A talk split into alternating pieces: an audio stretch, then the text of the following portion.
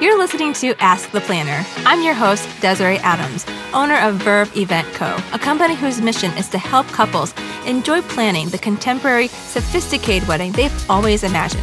Together with other wedding industry experts, we reveal the crucial details and industry secrets that will help you plan and enjoy your flawless heirloom occasion. So pop your favorite champagne because we have a wedding to plan. Welcome to today's episode of Ask the Planner. I'm your host, Desiree Adams, and today we're talking about luxury destination weddings. Whether you're planning a local wedding or a destination wedding, or you have a more modest budget, or you're a vendor considering getting into destination weddings, you're still going to get so many great ideas and takeaways from today's guest. So, who is today's guest? Beth Helmstetter is the CEO and creative director of Beth Helmstetter Events, a full service event design and production studio specializing in multi day weddings and celebrations throughout the world. Beth's discerning clients have hosted friends and family in some of the most beautiful places, including Italy, Paris, Bali, the Philippines, Costa Rica, Mexico, Korea, and all over the US. With over 15 years of experience, Beth Helmstetter and her team are sought after for creating memorable multi-day events that are filled with meaning and connection. Beth Helmstetter Events has been graciously named as one of the best planners in the world by Harper's Bazaar, Martha Stewart Weddings, Elle Magazine, Brides, and Travel and Leisure. Guys, please help me welcome Beth to the show. Beth, thank you so much for joining me today. Of course. Thank you so much for having me. I'm excited to be here. First, I would love to start our episode getting to know you a little bit before we dive into the interview. So, of course, I read your bio at the top, but I'd love for you to tell our listeners in your own words more a little bit about you, how you got started, and what brought you to where you are today. Let's see. So I, I own a, an event design and production company in Los Angeles. We are in our 17th year of business, as you kind of alluded to. I started actually in the nonprofit world a long time ago. I was making $27,000 a year. I couldn't pay my bills, and I got a part time job doing day of coordination at a local estate. And I just fell in love. As soon as I started doing weddings, I was like, it incorporated everything I had interest in, like love and hospitality, food and beverage, design, all of these things were in one job. And I was like, this is what I want to do. Oh, I'm from the Midwest. I, I left that part out. Where I'm from, this job is not really a thing. Maybe, maybe seasonally you would have a seasonally you would have an event planner or you'd have a full-time wedding planning job but you you probably couldn't make a career out of it throughout the whole year. So i started looking and being like where could i work and live? And a few months later i was in the islands of hawaii. I, I was based on maui and i was a wedding planner at a resort there. I started in the destination wedding market all of the couples were it was it was kind of the opposite of what I do now, but all the couples were coming to Hawaii to get married. So that was how I kind of started my career. And then once I started my business, people started thinking of me for other things. Oh, can you work on other islands? And then I moved to LA for personal reasons, and people started to be like, oh, could you go to Mexico or could you go to Aspen? And so it just kind of evolved from there. But yeah, that's a little bit of my background. That is so funny because I also got started in planning nonprofit events a long time ago. It was the very sexy American Political Science Association. So okay. we planned an annual meeting. So it was also a very similar salary of like $27,000. yeah. Obviously, we worked our way up. That was a while ago. But I love how you just decided what you wanted to do. And how you kind of like came into it from a different angle. So many people come to the events industry from so many different places, but we all love what we do for different reasons. So yeah, so clearly you've come a long way from the beginning. And like I mentioned in the, in the beginning of in your bio, you've been recognized by so many publications. And I know that there are definitely planners and photographers out there that listen to the show that would love to be included in places like Harper's Bazaar and Martha Stewart. How did that come to be? I know there's like different times and different, you know, different ways, but, you know, to be recognized by those places, is it from relationships, PR, cold submissions, like all of the above? I think initially to get on their radar, obviously they need to see your work. And so in the beginning, absolutely, it was cold submissions. I would just reach out to whoever would respond. And then as the relationships developed, they would start coming to me for information. And then once the list started coming out, there's no submission process as far as I know. They just contact you and say, like, oh, we've selected you. And you're like, oh, okay, great. But as far as the cold submission process, I mean, one one piece of advice I give people is submit your work. I mean, they need they need content. And I think there's always this mystique about publications where it's like, "Oh, you know, I have to be in with someone. And the truth is is like a lot of the times they just need reliable experts to ask questions to. They need new content. And it's it's really a mutually beneficial relationship if you can be a good ally to them. So over the years i've just you know courted editors and and been there for them when they needed me to. And then more recently in my career i do have a, a publicist who helps me manage some of the the inquiries that come in but that's certainly not how it started anyway. It was definitely just cold submitting. That's awesome. I feel like a lot of the times when i talk to different vendors they're very intimidated or they're just like i'll get to it and then they don't and then they have you know a backlog of things that they could submit but you know, life and business gets in the way. But I think that's really great advice to anyone that's listening and wants to be submitted and wants to be published. Just go ahead and do it and then it'll start happening. Yeah. Awesome. Okay. So today we're talking about destination weddings and I think it's a great topic for today's podcast because nearly 20% of all weddings are destination weddings, which means that the couple is planning a wedding outside of their current hometown. We do a lot of destination weddings for our company because they're, you know, the couples are coming back to the area and they're not living here currently. But obviously, destination weddings can be very challenging due to the distance. And so when you're working with couples and they're considering a destination wedding, whether it's in the US or, or abroad, what do you think is the first thing that they should be considering when thinking about should they even have a destination wedding?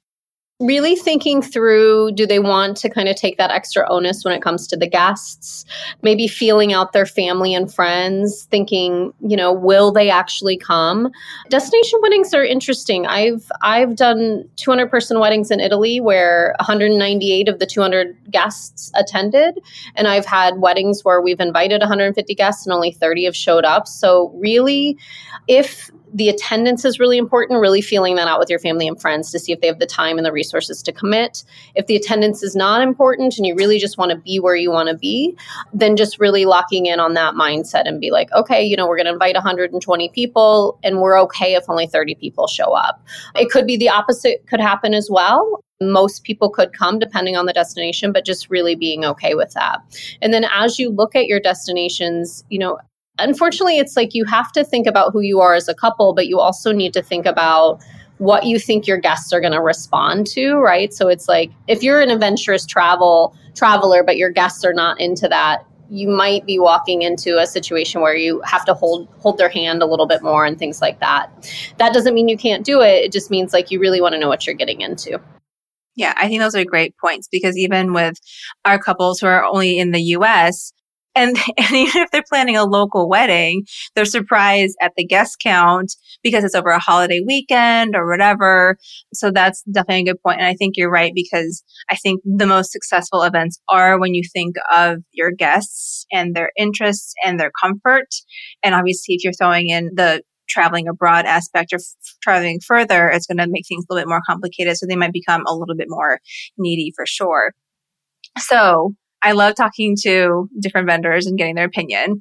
Do you recommend, so if a couple is yes, we're going to definitely do a destination wedding, do you think that they should talk to a planner first before or after deciding on a location? So like what is your kind of like the first three steps if they're like, okay, we're on board with a destination wedding, what do we need to do next? I would obviously talk to a planner. I mean, I'm biased. I think, you know, you could feel it out on your own, you could pick your venue on your own, but there's a lot of things that come up in the contractual process. So, not only can a planner help you navigate different venues and talk through, you know, kind of the pros and cons of each and they can help you avoid financial surprises more than anything. So, it's not that I can make those financial issues maybe go away but when you're looking at a venue i can say like okay this venue is going to need a generator you know, this is 45 minutes from the airport, so there might be some onus on us to do airport transfers. Do you want to consider that? And just kind of talking through all the scenarios before they lock in a venue. It's 50 50 on my end. Some of our clients have the venue locked in and some don't. But when they don't, we're able to navigate things like room blocks, any kind of transportation issues, any kind of financial surprises they might incur. And then, of course, help them kind of plan out the weekend, even if only in theory. Like, okay, if guests arrive on this day, you know what what does the first night look like versus the last night and all of that sort of thing. So we think you should bring on a planner. You just go into it a little bit more educated and, and ideally kind of set up for less surprises. But we have lots of couples who will book a hotel in italy without our guidance and then we jump in afterwards. We just sometimes have to be the one that's like oh hey did you know that you needed shuttles? And they're like oh we never thought about that. You know it's still fixable at that point. It's just better to know up front Right. Yeah, I agree. I mean, I think with having a planner, you can definitely help them plan or identify issues further upfront and not be as surprised, especially when it comes to their budget and how the things things are going to be affected by their budget for sure. So I know you travel to lots of amazing destinations and you've worked on both sides as far as like being kind of the local person, but then also traveling to different places. What do you think are the pros and cons of working with the planner that's more local to the place versus someone that like you that's not, but it's going to travel because obviously you have experience. When couples are looking for a planner to plan, you know, the destination wedding, what do you think or how should they deal with that? Yeah, I think honestly, I think it depends on priorities when people bring us in, it's usually because they want their event to be of a certain level. They often want it to be a little more creative, maybe something that hasn't been done in that region before. And because I have been on the other side, you know, I'm not just making this up. When I was a wedding planner based in Maui, my resources were my resources. I didn't really know how to get textiles from Los Angeles per se, or I didn't necessarily know the capabilities of building custom structures and things of that nature. Whereas, like, when you bring someone in from the outside, they can kind of see it from a different space. Depending on their experience level, they know how to get other things done that maybe a local person could probably figure out but maybe just doesn't have the the chops to do it right away. I do think the reason to hire local obviously it's a cost saving. So if budget is the top priority then that would be a reason. Locals also definitely have a little bit more accountability from the local vendors.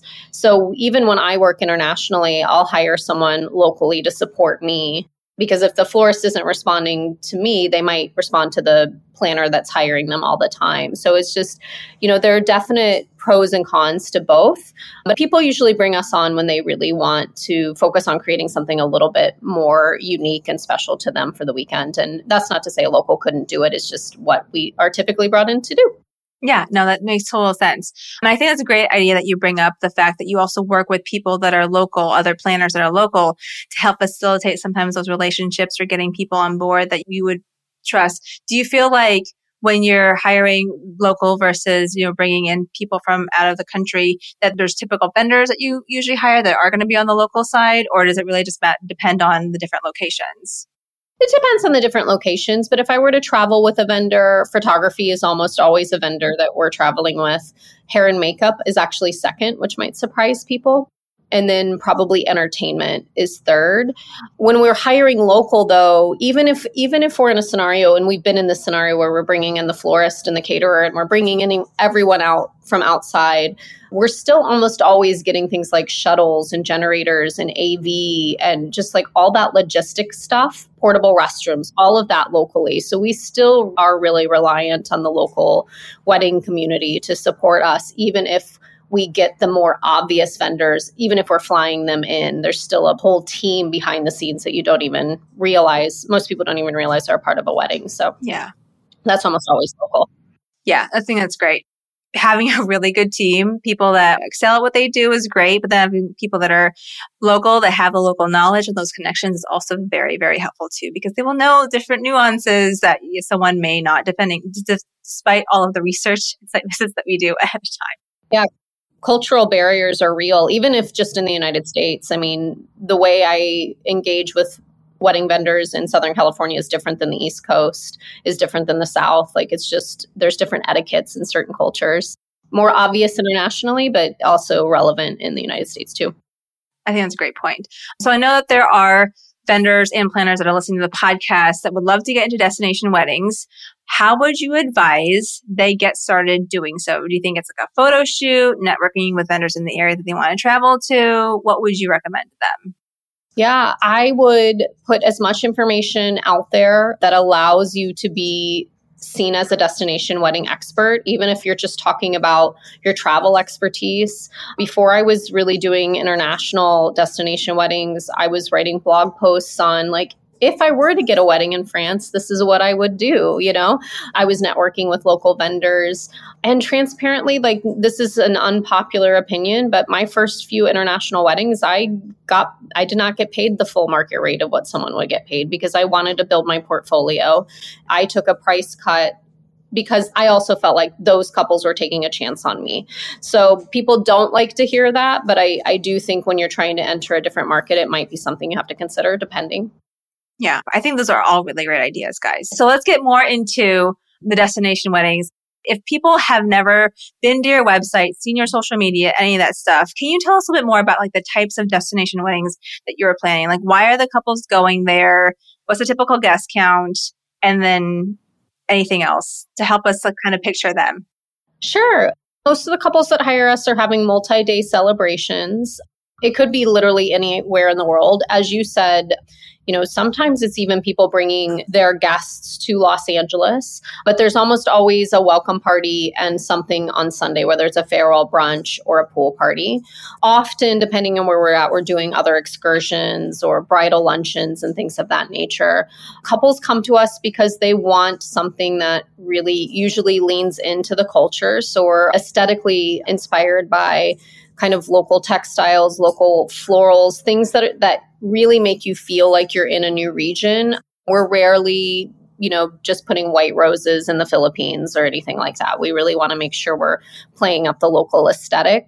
Also, culturally, design wise, we're really inspired by the food and the entertainment. And we're really just trying to ensure that when the guests arrive, they feel like they're somewhere unique and new over the years, I've just kind of discovered, you know, it seems obvious, but I've just discovered that the expectations are higher for guests who are traveling so far away. So we put a very large emphasis on guest experience, and our couples feel the same. I rarely am working with couples who are like, this is my wedding, and I don't care if my guests have a good time.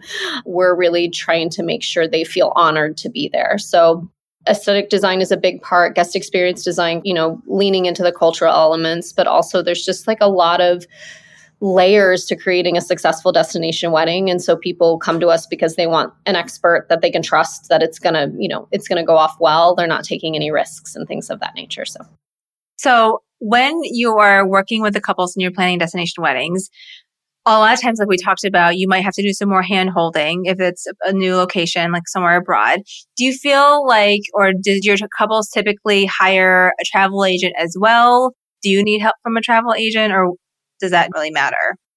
I have a travel agent that I lean on if there if there's an issue that comes up. But the way we handle it is we we do offer light support to the guests. So we're almost always setting up room blocks for them so they usually know where they're going. We've definitely provided details on how to travel and where to go once they've gotten there. And then we even do a little bit of you know, we we set up an email on the client's behalf where guests can ask us questions like where where's a good place to go to dinner or where's what's the best wine tasting and we can give light support in that regard.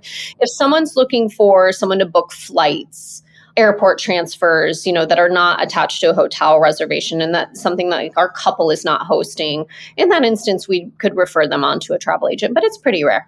Yeah. Okay. That's good to know. So another thing that you kind of brought up already is the weekend events that couples are planning, which I think is super fun, especially if you're in a new location. You really want to soak up all of the culture and experience and spend time with your friends and family. I'm assuming for the benefit of our listeners, when they're planning those types of events too, before and after the wedding, the couple's typically paying for those events as well, right? Like the guests aren't paying for any of those, or like for an excursion, are they paying for some of those? What is the breakdown yeah. for that? Most of the events are hosted, but on occasion we will, and, it, and it's usually worded just like this, where it's like, John and Sally are going fly fishing on Saturday. If you'd like to join, it's $40 per person and let and here's the email to add your name to the reservation. Sometimes the excursions are presented like that, but definitely all of the events are hosted and I would say most of the excursions are hosted at this point, but if you if you wanted to present an excursion as optional, and I think that that's the important piece is like there's these events that guests are almost obligated to attend. And then if you're asking them to pay, then it, in my mind, it becomes an optional add on. Like, oh, this is where we'll be if you want to come, and here's the cost affiliated. So that happens on occasion. Yeah, I think giving them the choice, but then also letting them explore their own if they want to is obviously a nice option as well. Something we haven't talked about is timeline, which is obviously a big factor for couples. In your opinion, how far in advance should couples start planning their destination wedding? And do you think there's a difference between like different countries if they're traveling? I feel like some, you know, look, cultures plan farther ahead, some are not as much. Is there too far in advance? Yeah, I kind of I, I kind of let the couple's personality decide. I've done a huge seven event wedding in in three months and in an island off of Italy. So we've done it really quick. But what I will say is like it's very stressful for the couple because they have to like make lots of decisions really really quickly guests start to get stressed out because they need flight information so you know they need to get their travel buttoned up quickly i think just like a normal wedding anywhere from that 9 to 12 month mark works really nicely anything beyond that just gives you padding so you can take a little longer to find the venue you like anything less than that is going to feel a little crunched. But yeah, some weddings, you know, are planning really, we're planning really far out in advance. You know, we've also done a year and a half in Italy. And it's nice because the couple can spend as long as they need to find the venue that they love and they don't have to feel too rushed on things. But it certainly can be done faster depending on who you've hired to support you. Speaking of planning ahead, today's episode is brought to you by our wedding planning template shop. Right now, it's the beginning of the year and you want to get your wedding planning organized. I highly recommend our ultimate wedding planning checklist and our budget bundle. The checklist is a game changer that tells you what to do when as you plan your wedding, and our wedding budget bundle contains both a budget and a vendor payment tracking chart so you don't have to worry about missing any of your vendor payments or overspending because it has all of your categories spelled out just for you so you can create a spending plan. Get access to all my wedding planning shortcuts and more in the wedding planning template shop at shop shop.verveeventco.com. Again, that's shop.verveeventco.com and use our code podcast10 for 10% off your entire purchase. Again, that's podcast10 at checkout for 10% off your entire purchase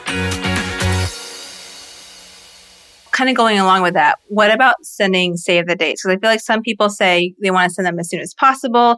Some people are like, I don't even know what I'm doing next month. So when you're planning a destination wedding and you have like a typical timeline, when do you recommend couples typically send out the save the dates for the destination wedding?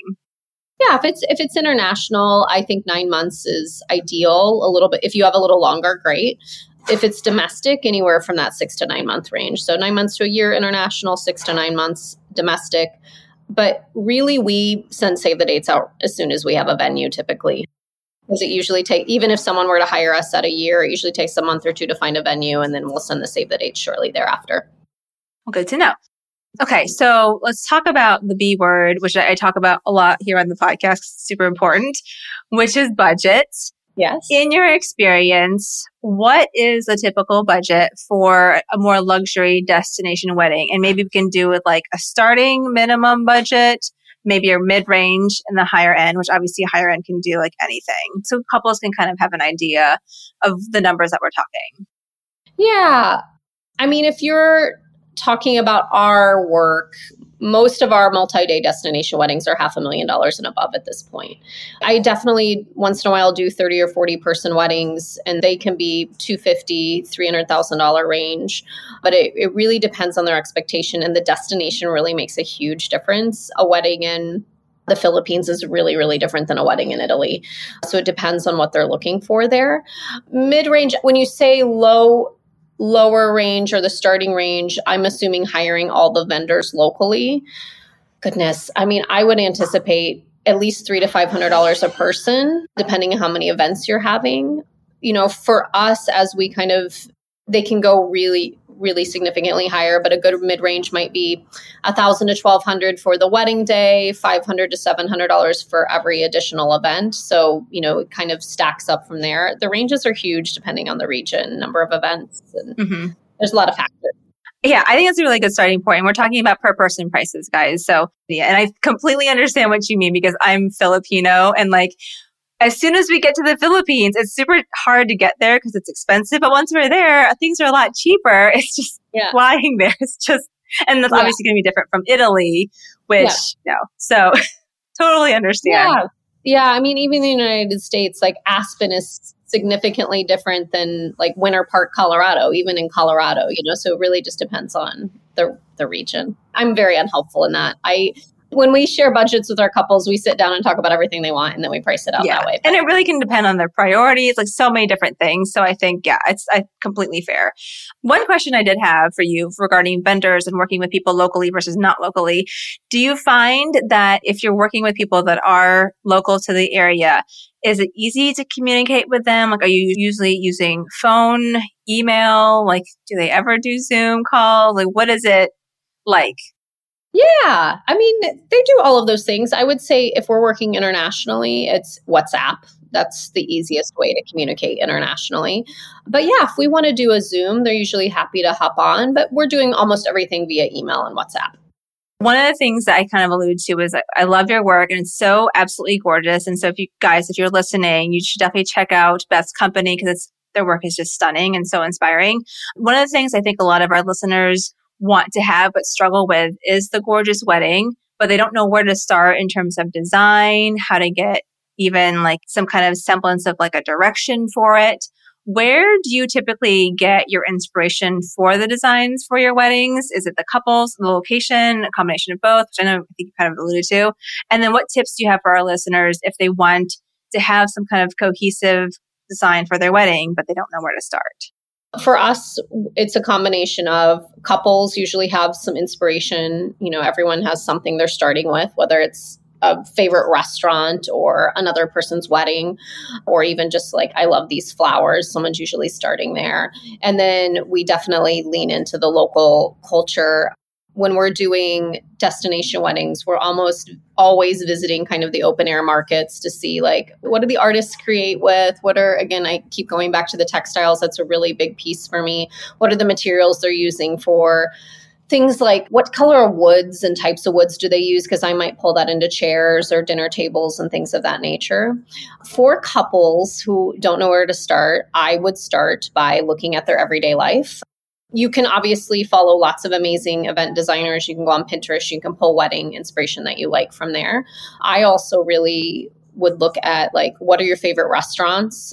What environments do you really really love because those things tend to kind of play into your aesthetic as well. Like why do you like that restaurant? Do you feel cozy or is it super opulent over the top? And that can tell you a little bit about your your style as well. I even think just like you know, as you're talking about your budget and your style, you can probably look at like how you dress, the cars you drive. You can kind of like assess, like, oh, I'm kind of a bougie person or I'm a little more understated. And, and that can kind of communicate, help you narrow in the direction you want to go as well. I think that's a really great point because a lot of times when we're working on the design with our couples, we're looking at where do you shop? What's in your closet? What's your favorite meal? What's your really nice meal? Like things like that. And I think people forget to look at what they naturally gravitate towards because they're always getting feedback or inspiration externally, but really starting with yourself is a really great point. And I think you're mentioning restaurants is a really great suggestion.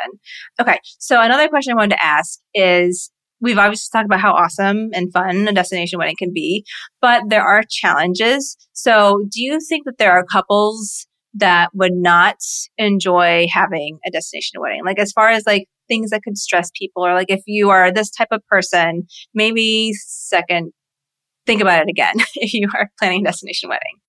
Yeah, I think that if you need to touch and feel everything, and you're not working with a someone like me that can you know find ways to get you to touch and feel everything you might not enjoy a destination wedding most of the couples we work with take two to three scouting trips to the region. Lots of people plan destination weddings don't even go to their their region before. I know when I worked in Hawaii, I would wouldn't meet the couple until the week of their wedding.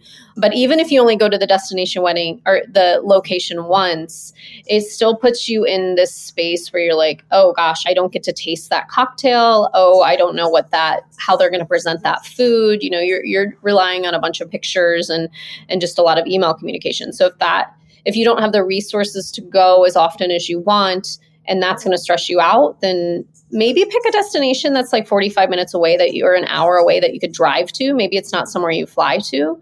Additionally, where they should have avoided If you're too much of a people pleaser, in that, like, I really do think you want to take care of your guests first and foremost, and you should have that. But if that is going to stress you out to the point where, you know, guests are going to be texting you all weekend long and you feel like you've got to make dinner reservations for them and now you've got to tell them where they get to get their hair done and you don't have bridesmaids or a planner or someone that can take that off of you it could get very stressful for you if you're taking on kind of this responsibility of, of entertaining and, and hosting everyone. If you're taking that to an extreme i think there's a nice balance you want to find between making sure their needs are met but then also turning them over to either a concierge at a hotel or your wedding planner or someone to call rather than being the one to field all of that all weekend long. I think these are really great tips. And yeah, I think you bring up really good points. And I think this kind of goes along with that. But one thing I wanted to ask you was what is one thing that people forget to consider or don't think about when they're planning a destination wedding? When they're, it's like surprises that they're like, oh, I didn't think about that. I would say shuttles are a big one airport transfers for the guests if that becomes important nannies for the guests. Like sometimes it's like you want to have an adult only wedding but if you know your aunts and uncles can't travel without their kids through the weekend. So it's like how do you make sure that they're supported with those sorts of elements? So it's just like all of those everyday activities if you have a religious component or a big portion of your guests who you know need to attend temple or a mosque or something like that throughout the process like those sorts of questions kind of come up a lot of guests are self-sufficient but sometimes that's those sorts of things fall on a on a couple as well okay so I think you've given our listeners so much food for thought and inspiration. And if they weren't considering it before that, they're probably going to consider having a destination wedding now, probably hopefully so. working with you. But for those that are thinking about that they might want to do this but don't know where to start. Do you have any favorite locations or properties that you're just like, if you, if anyone should get married in a destination wedding, like these are like our top three or four places or they would love? Where do I love? I love Brush Creek Ranch in Wyoming. It's like adult summer camp. I love Blackberry Farm, which is right outside of Knoxville, Tennessee. Just very, it's like remote and elevated and grown up, but casual. I just resonate with it personally. Also, United States, I like Amangiri, which is very chic and sophisticated and really specific aesthetic and style. But if that's your style, it's it's a good one. Hmm, throughout the world, let's see. I love Belmond properties. San Michele out of outside of Florence is uh, Villa San Michele outside of Florence is gorgeous. Rosewood Castiglione del Bosco in Tuscany is amazing. I could tell you a million properties if you want me to keep going, but I love all of those spots. I'll have you email me and then we'll link to them in the show notes. Sure. Yeah. Whatever you, whatever you like. Perfect. And yeah, like I feel like Blackberry Farm, because I grew up in Virginia, in like the southern part of Virginia. So it's not, it is a well known, but it's not a well known place. But I think it's just like so cool and different. And just that's one of my goals is to go there with our kids. Yeah. I've worked there, but I haven't gone on my own. One of my goals is to just like have a lovely vacation there. But yeah, it just looks so cool and delicious. awesome. Okay. So we're going to head to our last segment, which is one of our favorites, which is called this or that. They're really short questions. Whatever comes to your mind first. Question one. this is one of my favorites. If you had one, what was your AOL Instant Messenger screen name? And some people don't even probably know what that is, but I'm, I should probably tell you guys what it is. But anyways, if you had one, what was it? Helme, H E L M E E. Nothing, nothing that exciting. It's kind of different. if you were sent to a deserted island, what one thing would you bring? Probably my sweet partner, boyfriend. He's so wonderful. Is that is that count? No, I think that's really good. I was going to say chapstick, but okay. I guess I could bring my kids. Beach or kids. right? Actually, no, probably just my husband, not the kids. But anyways, enjoy more. Beach or mountains? Beach in the winter, mountains in the summer? Name a celebrity crush. It can be an old one, it can be a current one. Like if you, I don't know. I just think it's a fun one. Um, I like Trevor Noah a lot. At weddings, kids or no kids? I mean, I don't mind kids at weddings, but I, I'll tell you 90% of our weddings don't have kids. But I think they're fun. They're sweet when they dance, and you just have to take care of them. You have to entertain them if you're going to have them. Yeah, I agree. And they make really cute photos. Sweetheart cake and lots of desserts. So, like a little mini cake with lots of desserts or a big wedding cake.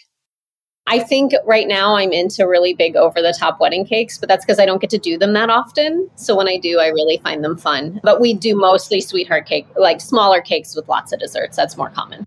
All matching bridesmaids' dresses or coordinating but different? Yeah, coordinating but different. Okay. Band or DJ? Band. Dramatic entrance at the reception or a final send off at the end of the night? I'm going to say entrance at the reception because a lot of people leave before that final send off and it, it it's usually not as big as as big as someone would want it to be. See, guys, this is why we ask these questions. Okay. Beth, it was so lovely talking to you. Thank you so much for sharing your time and your knowledge with us. Before I let you go, can you let our listeners know where to find you online?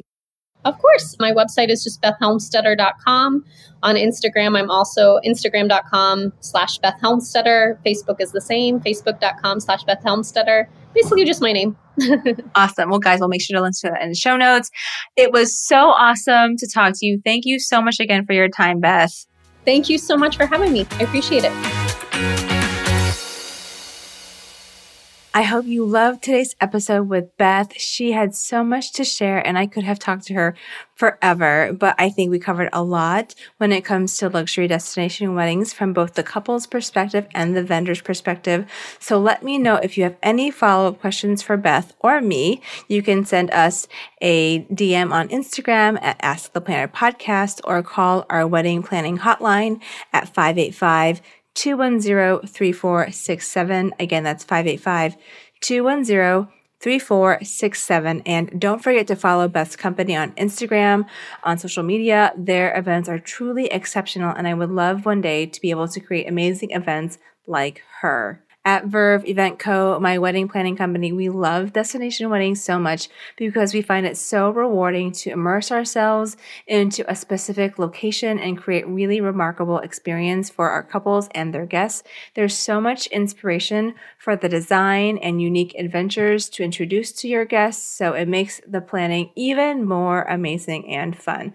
As always, for the episode show notes, you can visit verveeventco.com forward slash 91. Again, that's verveeventco.com forward slash 91. And I know I said this on last week's episode, but I still can't believe we are closing in on our 100th episode. I feel like we need to do something really special for big number 100. So if you have a special request for a topic or a guest for that episode, leave us a five star review on Apple Podcasts with your ideas and suggestions, and we will definitely do our best to make it happen. Okay, speaking of which, now it's time for our review of the week, which comes from Mo and Kev Photo, who write five stars, so knowledgeable.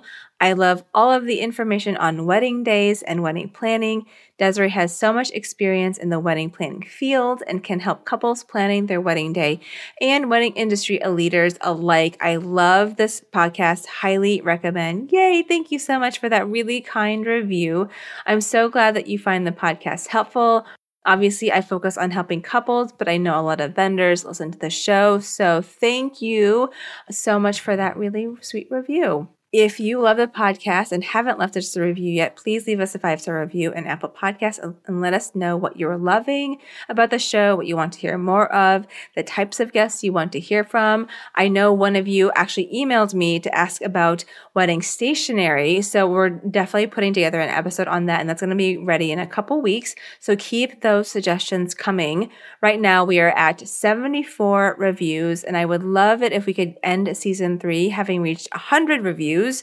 So keep them coming. Also, this episode is airing the day before my birthday. So if you want to make my month, because yes, it's a birthday month, please leave us a five star review on Apple Podcasts and wish me happy birthday. You don't even have to write a super long review. You can just drop me some emojis, some champagne emojis, a birthday candle, a salsa dancer. I will take it.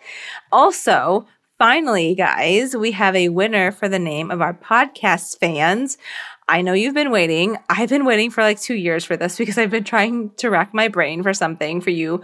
So the winning name is Love Verves, which is so cute. Definitely a play on our wedding planning company, Verve Event Co. This name was submitted by 1993 MMG in Apple Podcasts. So if that is you, please email me at asktheplannerpodcast at gmail.com or you can send me a DM on Instagram at asktheplannerpodcast and we will set up your clarity call because you won. We had so many good suggestions come in from you all with names for our podcast fans. So thank you everyone who submitted a suggestion. I really, really, really appreciate you actually thinking about it. So I'm so glad that we finally have a name though. Again, thank you all so much for joining me today.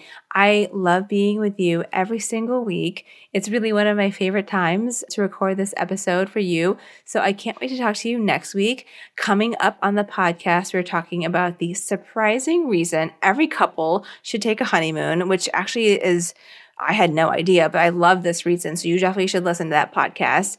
We're also talking about wedding stationery, like I mentioned, braces and Invisalign before getting married.